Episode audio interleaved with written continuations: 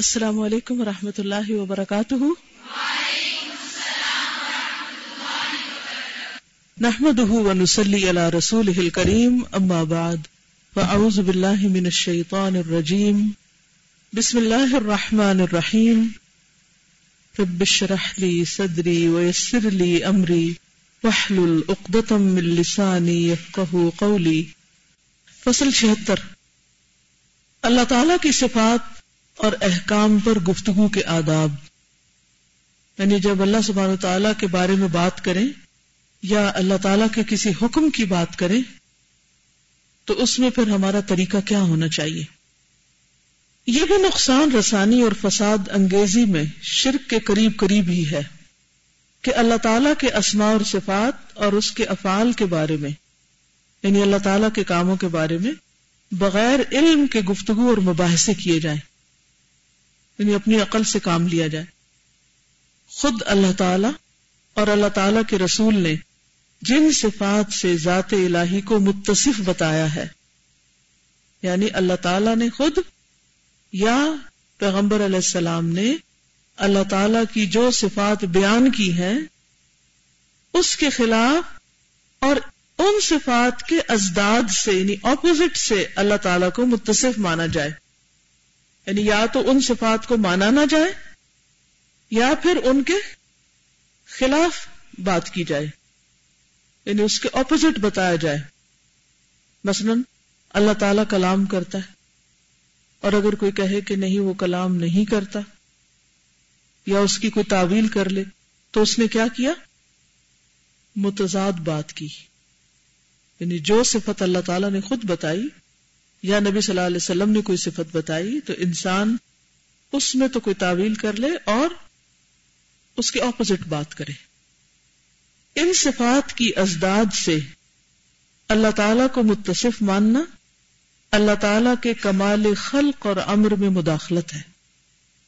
یعنی جو صفت اللہ نے اپنی بتائی ہے، اپنا وس بیان کیا ہے، اس کو نہ ماننا یا اس کے اپوزٹ جانا یہ دراصل کیا ہے؟ اللہ کے کمال خلق خلق یعنی جو اس نے بنایا، پیدا کیا، جو وہ کر سکتا ہے، اور امر جو اس نے حکم دیا، اس کے خلاف جاتی ہے بات۔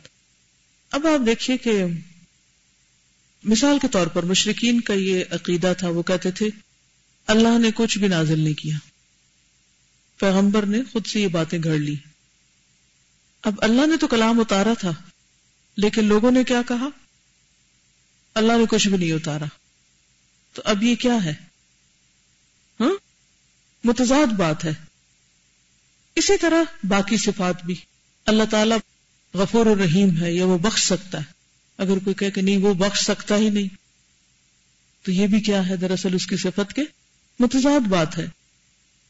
اس کی ربوبیت اور پروردگاری اور اس کی خصوصیات ربوبیت میں نقص اور قباحت پیدا کرنے کے مترادف ہے یعنی خود اللہ سبحان و تعالیٰ کی ذات میں جو کمال ہے، اس میں پھر نقص ہو جاتا ہے۔ یعنی اگر ہم مثلا اللہ کی نائنٹی صفات کو مانے اور باقی کو نہ مانے تو یہ کیا ہوگا؟ ہم اس کی ذات یا صفات میں پھر کیا بیان کر رہے نقص۔ پھر اگر علم کے ذریعے ایسا کیا جاتا ہے تو ذات باری تعالیٰ کے خلاف سخت ترین اناد ہے۔ یعنی جان بوجھ کے اگر کوئی کرتا ہے تو بہت بڑی دشمنی کی بات ہے۔ یہ شرک سے بھی زیادہ کبھی ہے۔ کبھی بدترین۔ شرک اند اللہ بہت بڑا گناہ ہے۔ جو مشرق صفات ربوبیت کا اقرار کرتا ہے کہ اللہ کو رب مانتا ہے، وہ اس معطل یعنی تعطیل کرنے والے، منکر سے بہتر ہے، جو پروردگار عالم کی صفات کمالیہ کا انکار کرتا ہے۔ کون انکار کرتا ہے؟ معطل اور منکر۔ ٹھیک ہے؟ یعنی مختلف طرح کے لوگ ہیں نا۔ مثلا کچھ لوگ ایسے ہیں جو اللہ کو رب مانتے ہیں۔ اس کی ساری صفات مانتے ہیں۔ لیکن ساتھ اس کے کس کو؟ مخلوق میں سے کسی کو شریک ٹھہرا لیتے ہیں۔ مشرق کہلاتے ہیں۔ اس کے برعکس کچھ ایسے لوگ ہیں کہ جو اللہ کی ربوبیت کے بارے میں، اس کے رب ہونے کے بارے میں شک رکھتے ہیں۔ یا اس میں کسی قسم کی کمی کرتے ہیں، تو یہ مشرقوں سے بھی بڑا جرم کر رہے ہیں۔ کیوں؟ کیونکہ مشرق تو رب مان رہے ہیں، لیکن یہ اس میں کسی نہ کسی کمی کو بیان کر رہے ہیں۔ مثلا، ایک شخص بادشاہ کی بادشاہت اور صفات شاہی کا انکار کرتا ہے۔ دوسرا، اس کی صفات شاہی اور شان سلطانی کا انکار نہیں کرتا۔ فرق ہے۔ ہاں؟ دونوں میں فرق ہے نا۔ ایک بادشاہ کو بادشاہ مانتا ہے اور اس کے ساتھ اس کی صفات بھی مانتا ہے۔ لیکن دوسرا کیا کرتا ہے؟ انکار کرتا ہے۔ لیکن وہ یہ کرتا ہے کہ بادشاہ سے تقرب حاصل کرنے کی غرض سے کسی اور کو امور شاہی میں شریک گردان لیتا ہے۔ کہ وزیر کو اس کے برابر قرار دے دیتا ہے۔ یہ دوسرا شخص اس آدمی سے بہتر ہے جو بادشاہ کی شاہی اور سلطانی سے انکار کرتا ہے۔ سمجھ آ گئی بات؟ کس کو نہیں آئی؟ وہ کہتا ہے کہ جو کچھ بادشاہ کرتا ہے وہ یہ بھی کر سکتا ہے۔ ٹھیک ہے؟ وہ بادشاہ کو بھی بادشاہ مان رہا ہے، لیکن ساتھ ہی کہتا ہے کہ جو بادشاہ کرتا ہے وہ یہ بھی کر لیتا ہے۔ یہ ہے شرک۔ اور ایک شخص دوسرا یہ ہے کہ وہ کہتا ہے کہ میں اس کو بادشاہ نہیں مانتا اور جو اس کے اندر خوبیاں میں ان کو بھی نہیں مانتا۔ کون بڑا مجرم ہے؟ دونوں ہی مجرم۔ لیکن ایک بڑا، ایک چھوٹا ہے۔ بڑا کون ہے؟ جو مانتا ہی نہیں۔ اب ایک شخص ہے جو شرک کر رہا ہے اور ایک ہے جو اللہ کو مانتا ہی نہیں، ایتھیسٹ ہے۔ اور نہ اس کی صفات کو مانتا ہے۔ تو زیادہ بڑا جرم کون کر رہا ہے؟ یس، اب سمجھ آ گئی؟ اگر کوئی آپ سے پوچھے کہ ایتھیسٹ بڑا مجرم ہے یا مشرق کیونکہ وہ سرے سے بادشاہ یعنی اللہ رب العزت کو کچھ مانتا ہی نہیں۔ جب اس کو ہی نہیں مانتا تو اس کی صفات کو کہاں سے مانے گا؟ اسی طرح کچھ لوگ اس کی بعض صفات کو مانتے، بعض کا انکار کرتے ہیں۔ یہ بھی درست نہیں، ٹھیک ہے؟ یا یہ کہ ان میں کمی کرتے ہیں۔ دنیا جہان کی ساری فطرتیں اور ساری عقلیں اسے تسلیم کرتی ہیں کہ صفات کمال میں نقص ماننے اور سرے سے صفات کمال کا انکار کرنے میں زمین اور آسمان کا فرق ہے۔ پہلی صورت میں معبود حق کو معبود حق تسلیم کیا جا رہا ہے۔ اللہ کو رب مانا جا رہا ہے۔ اور صرف معبود حق کے تقرب کی غرض سے واسطے کی پرستش کی جاتی ہے۔ مشرقین مکہ کیا کہتے تھے؟ مانا ابود اللہ ربونا اللہ زلفا۔ ہم ان دیویوں کی عبادت نہیں کرتے یا ان کی پرستش نہیں کرتے، مگر کس لیے کرنی پڑتی ہے ان کی چاکری؟ کہ یہ ہمیں اللہ کے قریب کر لیتے ہیں۔ اس لیے ہم ان کو خوش رکھتے ہیں اور ان کے نام پہ چڑھاوے چڑھاتے ہیں۔ کیونکہ ان کا مقصود کیا تھا؟ اصل رب تک پہنچنا، انہوں نے وسیلہ یا طریقہ غلط اختیار کیا۔ یہ بھی جرم ہے۔ دوسری صورت میں سرے سے معبود حق اور اس کی صفات کمالیہ کا انکار کیا جاتا ہے۔ صفات کمالی یعنی وہ صفات جو سب سے بڑھ کر اس کے اندر ہے ٹھیک ہے؟ کامل درجے میں ہے مثلا اللہ مہربان ہے۔ کیا کوئی بندہ مہربان ہوتا ہے؟ نہیں ہوتا۔ کچھ لوگوں نے سارے لائق نہیں۔ ہوتا ہے۔ ٹھیک ہے نا؟ تو اب کیا اگر آپ کسی بندے کو مہربان مانیں گے تو شرک کریں گے؟ کیوں؟ شابش۔ کیونکہ بندہ جب مہربان ہے تو وہ جزوی وقتی مہربان ہے۔ کبھی موڈ ہوتا تو مہربان ہوتا، کبھی نہیں ہوتا تو نہیں بھی ہوتا۔ ٹھیک ہے؟ پھر یہ کہ اللہ سبحانہ و تعالیٰ کی جو رحمت ہے وہ کیا ہے؟ کامل و اکمل، کسی قسم کی کمی نہیں۔ سب سے بڑھ کر مہربان ہے۔ اسی لیے اس کو الرحمان کہا جاتا ہے۔ اور بائی دا وے الرحمان کے علاوہ اگر ال ہٹا کے رحمان بھی کہیں تو یہ بھی کسی بندے کو نہیں کہہ سکتے۔ کیوں؟ باقی صفات میں تو مثلا الکریم اور کریم کریم کو انسان بھی ہو سکتا ہے، معزز۔ الکریم صرف اللہ کے لیے استعمال ہوتا ہے۔ لیکن رحمان ایک ایسی صفت ہے جو صرف اللہ کے لیے ہے۔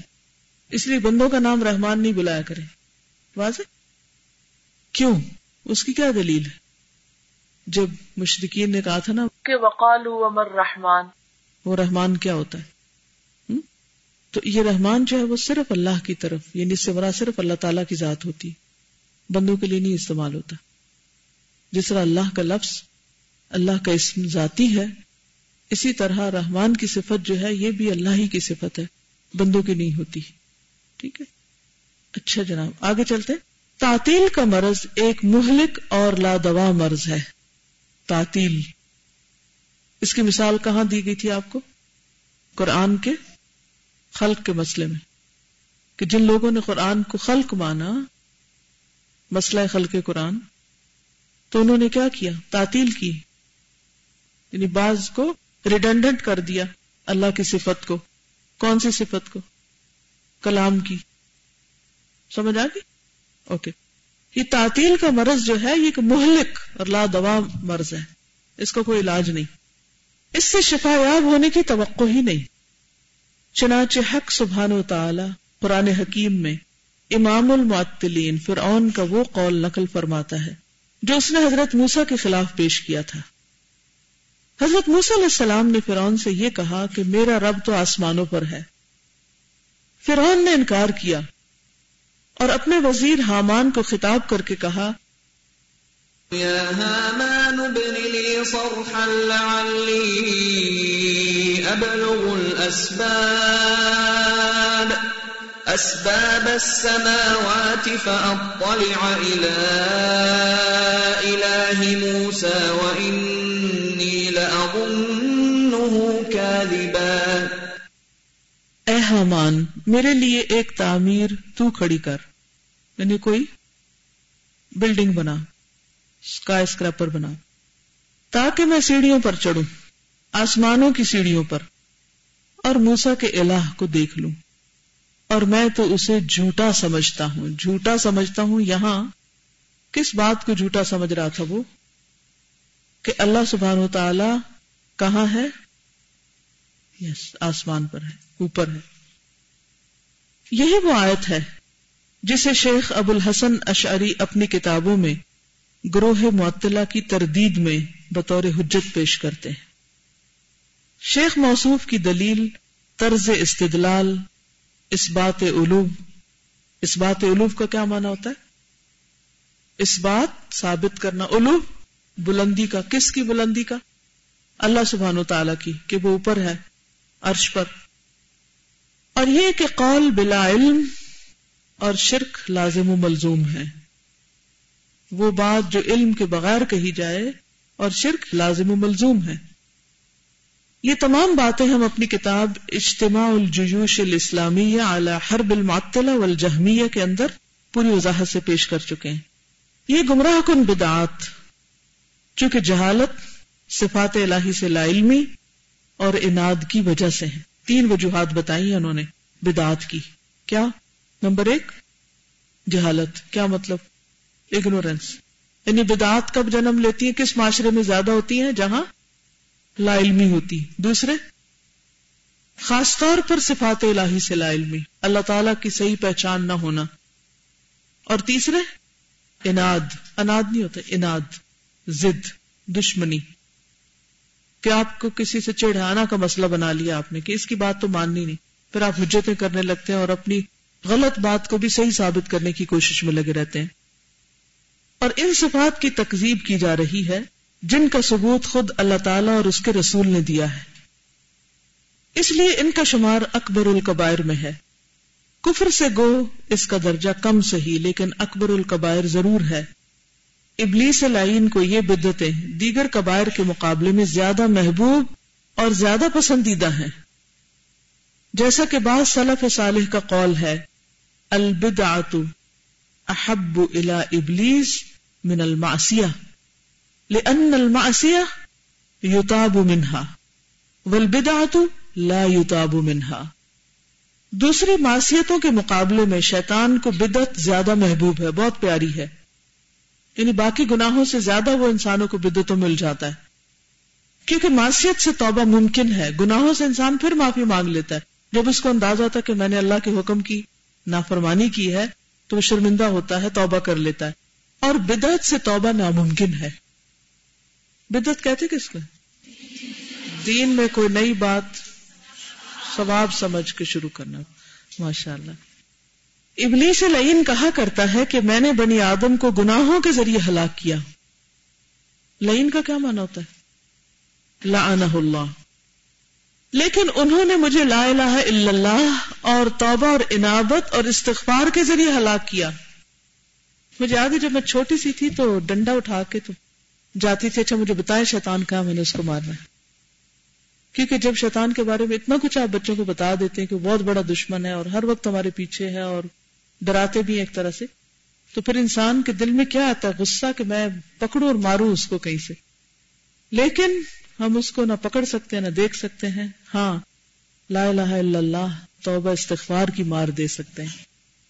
اس لیے کثرت سے ہمیں اللہ کی وحدانیت کا اقرار کرنا چاہیے کہ لا الہ الا اللہ کیا ہے۔ توحید اور دوسری طرف گناہوں کی معافی، کہ اللہ تو معاف کر دے۔ میں نے جب معاملہ یہ دیکھا نہیں شیطان کہتا ہے، تو انہیں خواہشات کے پھندوں میں پھانسنا شروع کر دیا۔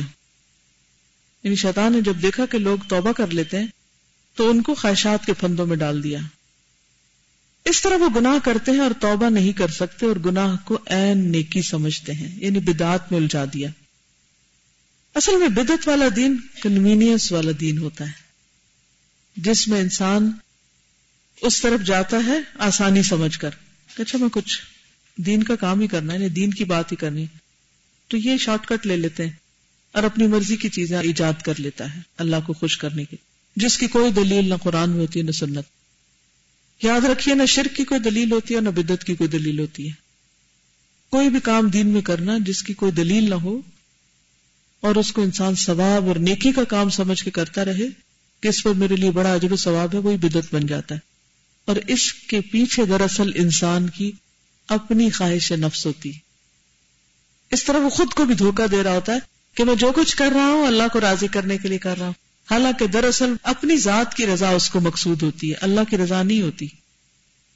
یہ اچھی طرح واضح ہے کہ عام گناہ گناہ کرنے والے کے حق میں خود بخود مضر ہوتے ہیں، نقصان دہ ہوتے ہیں۔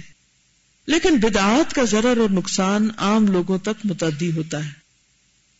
باقی گناہ انسان کرتا ہے تو خود اس پر ہی وبال پڑتا ہے۔ لیکن بدتیں ایسی چیز ہے کہ جو خود انسان کے اپنے تک نہیں رہتی، وہ بڑی جلدی دوسروں تک پھیل جاتی۔ جیسے کون سی ڈیزیز کنٹیجیس ڈیزیز کیونکہ عموماً وہ چیز بڑی خوبصورت لگتی ہے۔ جیسے سامری نے وہ بنا دیا تھا نا بچڑا تو اچھے بھلے لوگ اس کے ٹریپ میں آ گئے۔ انسان کی یہ کمزوری ہے کہ وہ ظاہر پرست ہوتا ہے۔ ظاہر میں جب وہ کسی قسم کی خوبصورتی رنگینی دیکھتا ہے تو اس کی طرف مائل ہو جاتا ہے۔ اور بدتوں میں بھی عموماً لوگ اسی لیے پھنستے ہیں۔ مبتد مبتد کون ہوتا ہے؟ بدت ایجاد کرنے والا۔ مبتد کا فتنہ اصل دین میں فساد ڈالتا ہے یعنی دین کی اصل میں بگاڑ پیدا کرتا ہے۔ جیسے کینسر ہوتا ہے، ہیلدی سیلز کو بگاڑ دیتا ہے۔ دوسرے گناہوں کا فتنہ خواہش نفس تک محدود رہتا ہے۔ مبتد عوام کو سرات مستقیم سے بھٹکا دیتا ہے۔ اور دوسری معصیت کا ارتکاب کرنے والا ایسا نہیں کرتا، وہ چھپ چھپ کے کرتا ہے۔ لیکن بدتوں والا چونکہ اسے نیکی سمجھ کے کرتا ہے، اس لیے اللہ اعلان کرتا ہے، اور لوگ بھی اس میں پڑ جاتے ہیں پھر۔ مبتد پروردگار عالم کی صفات اور کمال صفات میں نقص پیدا کرتا ہے۔ اللہ نے دین مکمل کر دیا۔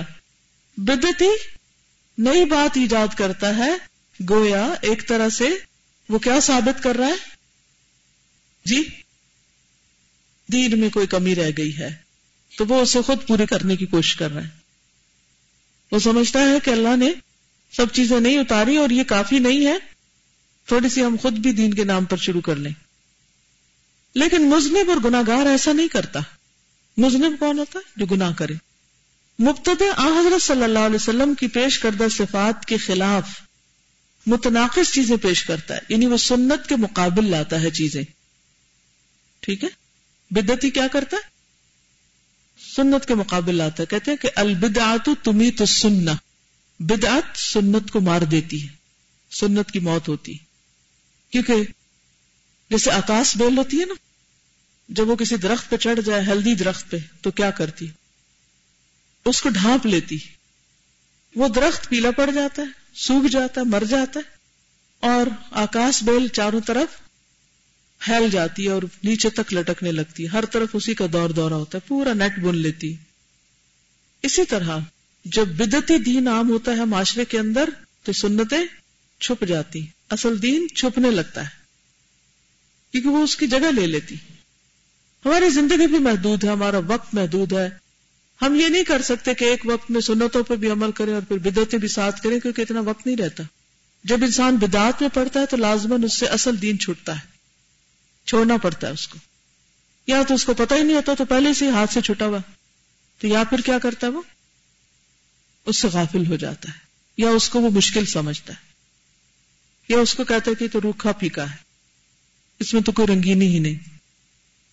لیکن گناگار ایسا نہیں کرتا، کیونکہ وہ تو پہلے سے ہی شرمندہ ہوتا ہے کہ میں غلط کام کر رہا ہوں تو مجھے یعنی اس کے اندر ایک گلٹ ہوتی ہے۔ بدتی کے اندر گلٹ نہیں ہوتی۔ مبتدے لوگوں کی آخرت کی راہ مارتا ہے۔ دلال رستہ گم کرا دیتا ہے ان کا اور غلط راہ پر لگاتا ہے۔ لیکن گناگار ایسا نہیں کرتا۔ گو وہ خود آخرت کے راستے میں سست رفتار ہو جاتا ہے۔ یعنی خود بہت نیکی کے کام نہیں کرتا، لیکن دوسروں کے لیے نقصان دہ نہیں ہوتا وہ۔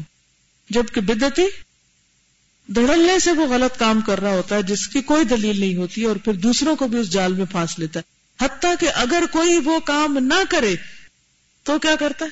اس کو برا بلا کہتا ہے۔ مثلاً آپ دیکھیے کہ ہمارے مرنے جینے پہ مختلف جو رسمیں ایجاد ہوئی ہوئی ہیں، جو نہ قرآن سے ثابت ہے، نہ نبی صلی اللہ علیہ وسلم کی سنت میں ان کا کوئی ثبوت ہے کہ جب کوئی مر جائے تو پھر گھر میں سوا لاکھ آیت کریمہ پڑے ایک بھی دلیل نہیں ہے قرآن و سنت میں۔ لیکن اگر ہم اسے فرض درجے میں اور گٹلیاں رکھ کے اور ایک خاص اسٹائل میں ایک لازمے کے طور پر یہ کام شروع کر دیں تو یہ کیا ہوگا؟ لوگوں پہ آپ ایک بوجھ ڈال رہے ہیں۔ اور بازو کے لوگ مارے بندے صرف دوسروں کو راضی کرنے کے لیے بیٹھے رہتے ہیں۔ اسی طرح چالیسویں کی رسم ہے، اور باقی چیزیں ہیں۔ اب کیا ہوتا ہے کہ جو نہ کرے تو اس کو برا بلا کہتے ہیں۔ وہ ایک مشہور جملہ میں نے سنا تھا کہ مر گیا مردود، نہ ختم، نہ درود۔ یعنی اس کی آل اولاد نے اس کے لیے کچھ بھی نہیں کیا۔ حالانکہ یہ سب کیا ہے دراصل؟ بہانے ہیں۔ بہانے ہیں کس چیز کے؟ کھانے، پینے کے۔ اگر آپ نے مرنے والے کے لیے کچھ کرنا ہے تو کیا کریں؟ چھپا کے صدقہ کریں یا ایسی جگہ پہ صدقہ کریں کہ جس سے واقعی اس کو فائدہ ہو۔ یہ تو نہیں کہ نام اس کا لگا کے اور خود ہی سب کھانے، پینے بیٹھ جائیں۔ میرے صرف ایک سوال ہے آپ سے، کیونکہ ہو سکتا ہے بعض لوگ یہ سوچ رہے ہیں کہ یہ کیسی بدت ہو گئی؟ یہ تو لوگ بیٹھ کے ثواب کما رہے تو بجائے اس کے کہ ہم باتیں کریں تو ایسا ہی کوئی کام شروع کر دیں۔ مجھے آپ صرف اتنی بات بتائیے کہ اس وقت جو لوگ یہ کام کر رہے ہوتے ہیں، وہ ویسے ہی کر رہے ہوتے ہیں یا ثواب سمجھ کے کر رہے ہوتے ہیں؟ صرف اپنے ثواب کے لیے نہیں، مردے کے بھی ثواب کے لیے کر رہے ہوتے ہیں ساتھ۔ یہی تو بات ہے بدتی جو ہوتا ہے وہ ثواب سمجھ کے ایک بدت کو کر رہا ہوتا ہے۔ وہ اس کو گناہ نہیں سمجھتا۔ لہذا جو نہیں کرتا، اس کو وہ برا سمجھنے لگتا ہے کہ یہ کیوں نہیں یہ ثواب کر رہا۔ اب اگر کوئی ایسا کر رہا ہو تو آپ کیا کریں گے؟ آپ کے خاندان میں کوئی کر رہا تو آپ کیا کریں گے؟ لٹ لے کے اس کے پیچھے لگ جائیں گے اور ایک ہنگامہ کھڑا کر دیں گے۔ ایسے ہی۔ کیا وہی آپ کو ایک دن ملا ہے نصیحت کا؟ اس سے پہلے کہاں تھے آپ؟ کیوں نہیں گھر والوں کے ساتھ آپ نے؟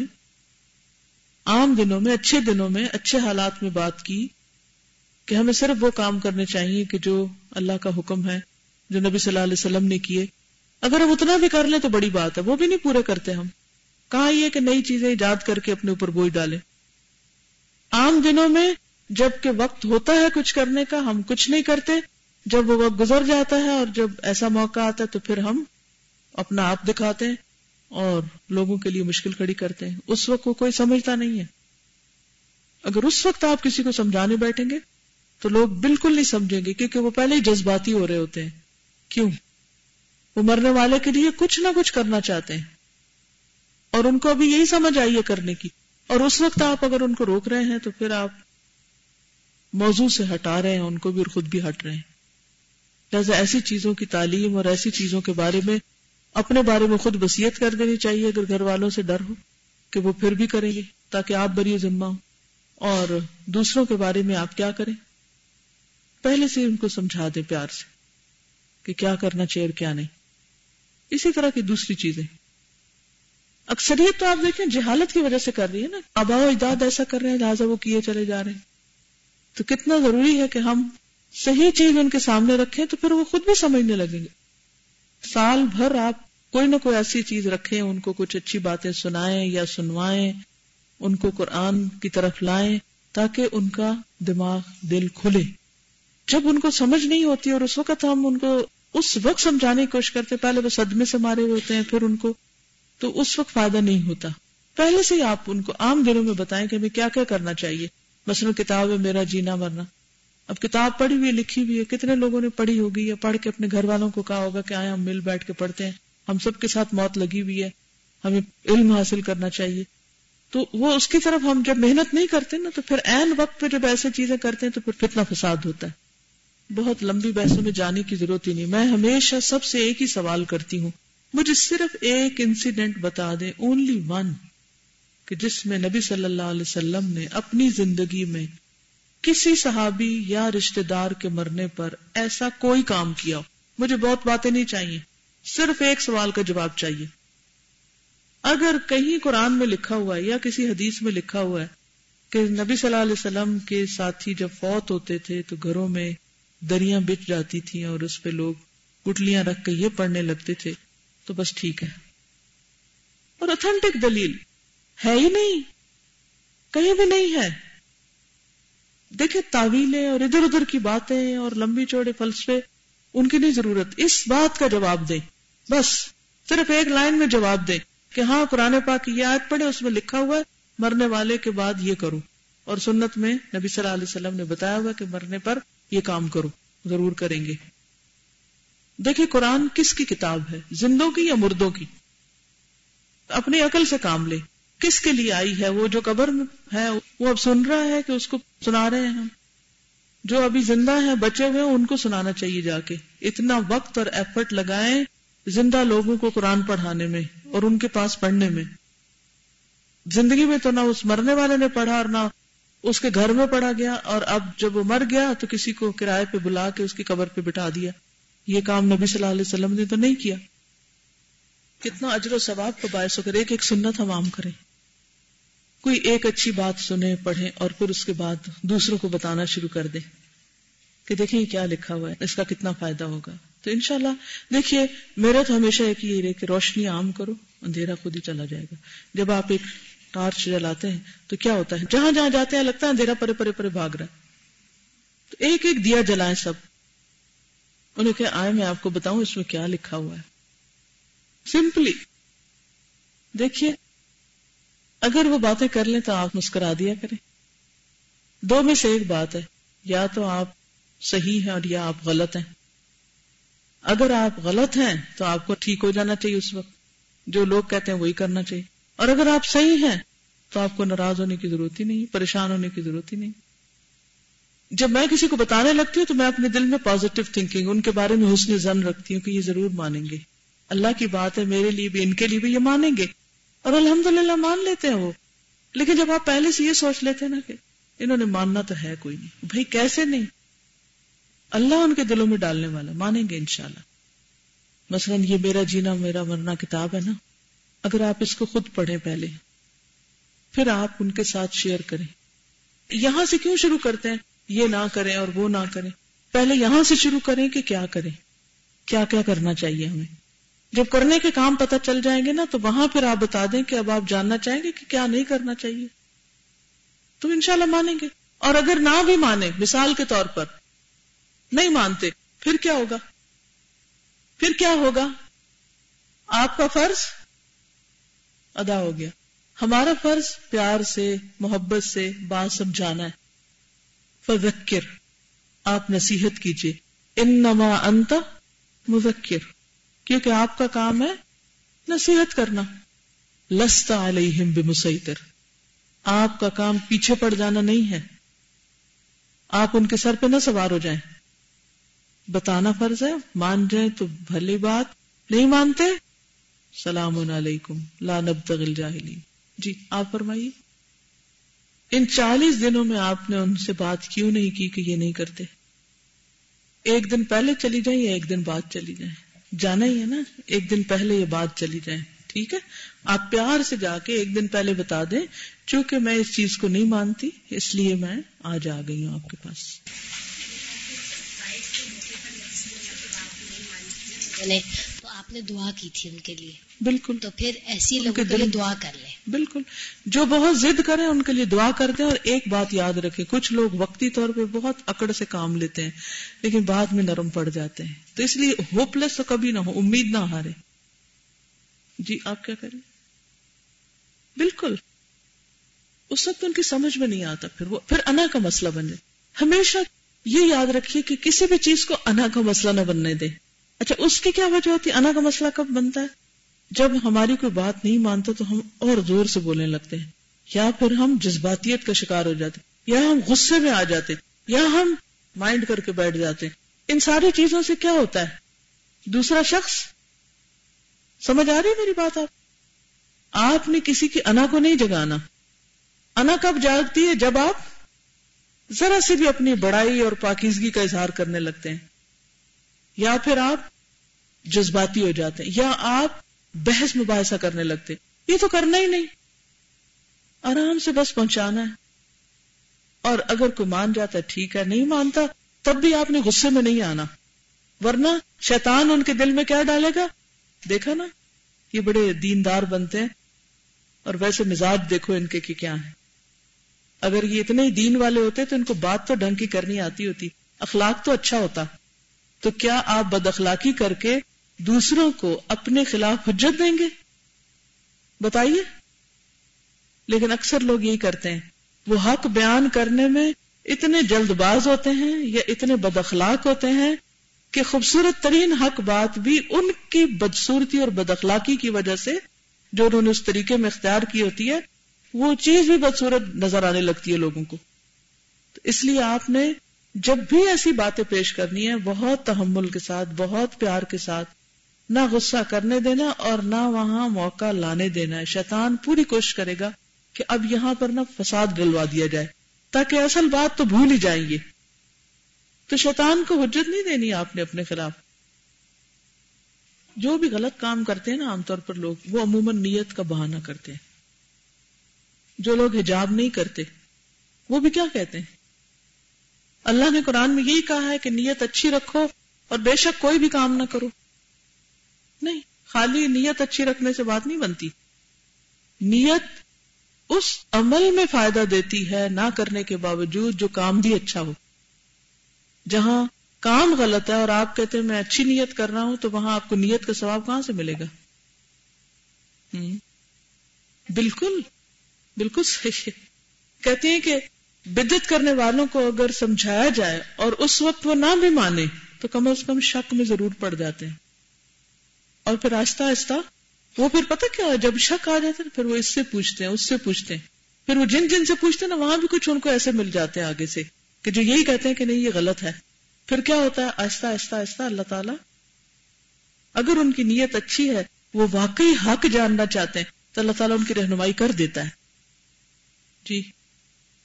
کوئی راستہ نہیں بالکل۔ اور اس کا حل یہی ہے کہ قرآن و سنت کا پیغام جو ہم سیکھ رہے عام کریں اور آہستہ آہستہ ٹائم لگے گا اور پھر ہی ہوگا۔ بالکل۔ یعنی آپ اگر کہیں نا شارٹ کٹ مل جائے ہمیں فوری طور پر اس دن کا مسئلہ حل ہو کے کوئی جواب مل جائے تو یہ شارٹ کٹ نہیں ہے یہ۔ کیونکہ اس کا تعلق علم سے اور علم حاصل کرنا اور علم پھیلانا سب سے مشکل اور طویل دورانیے کا کام ہے۔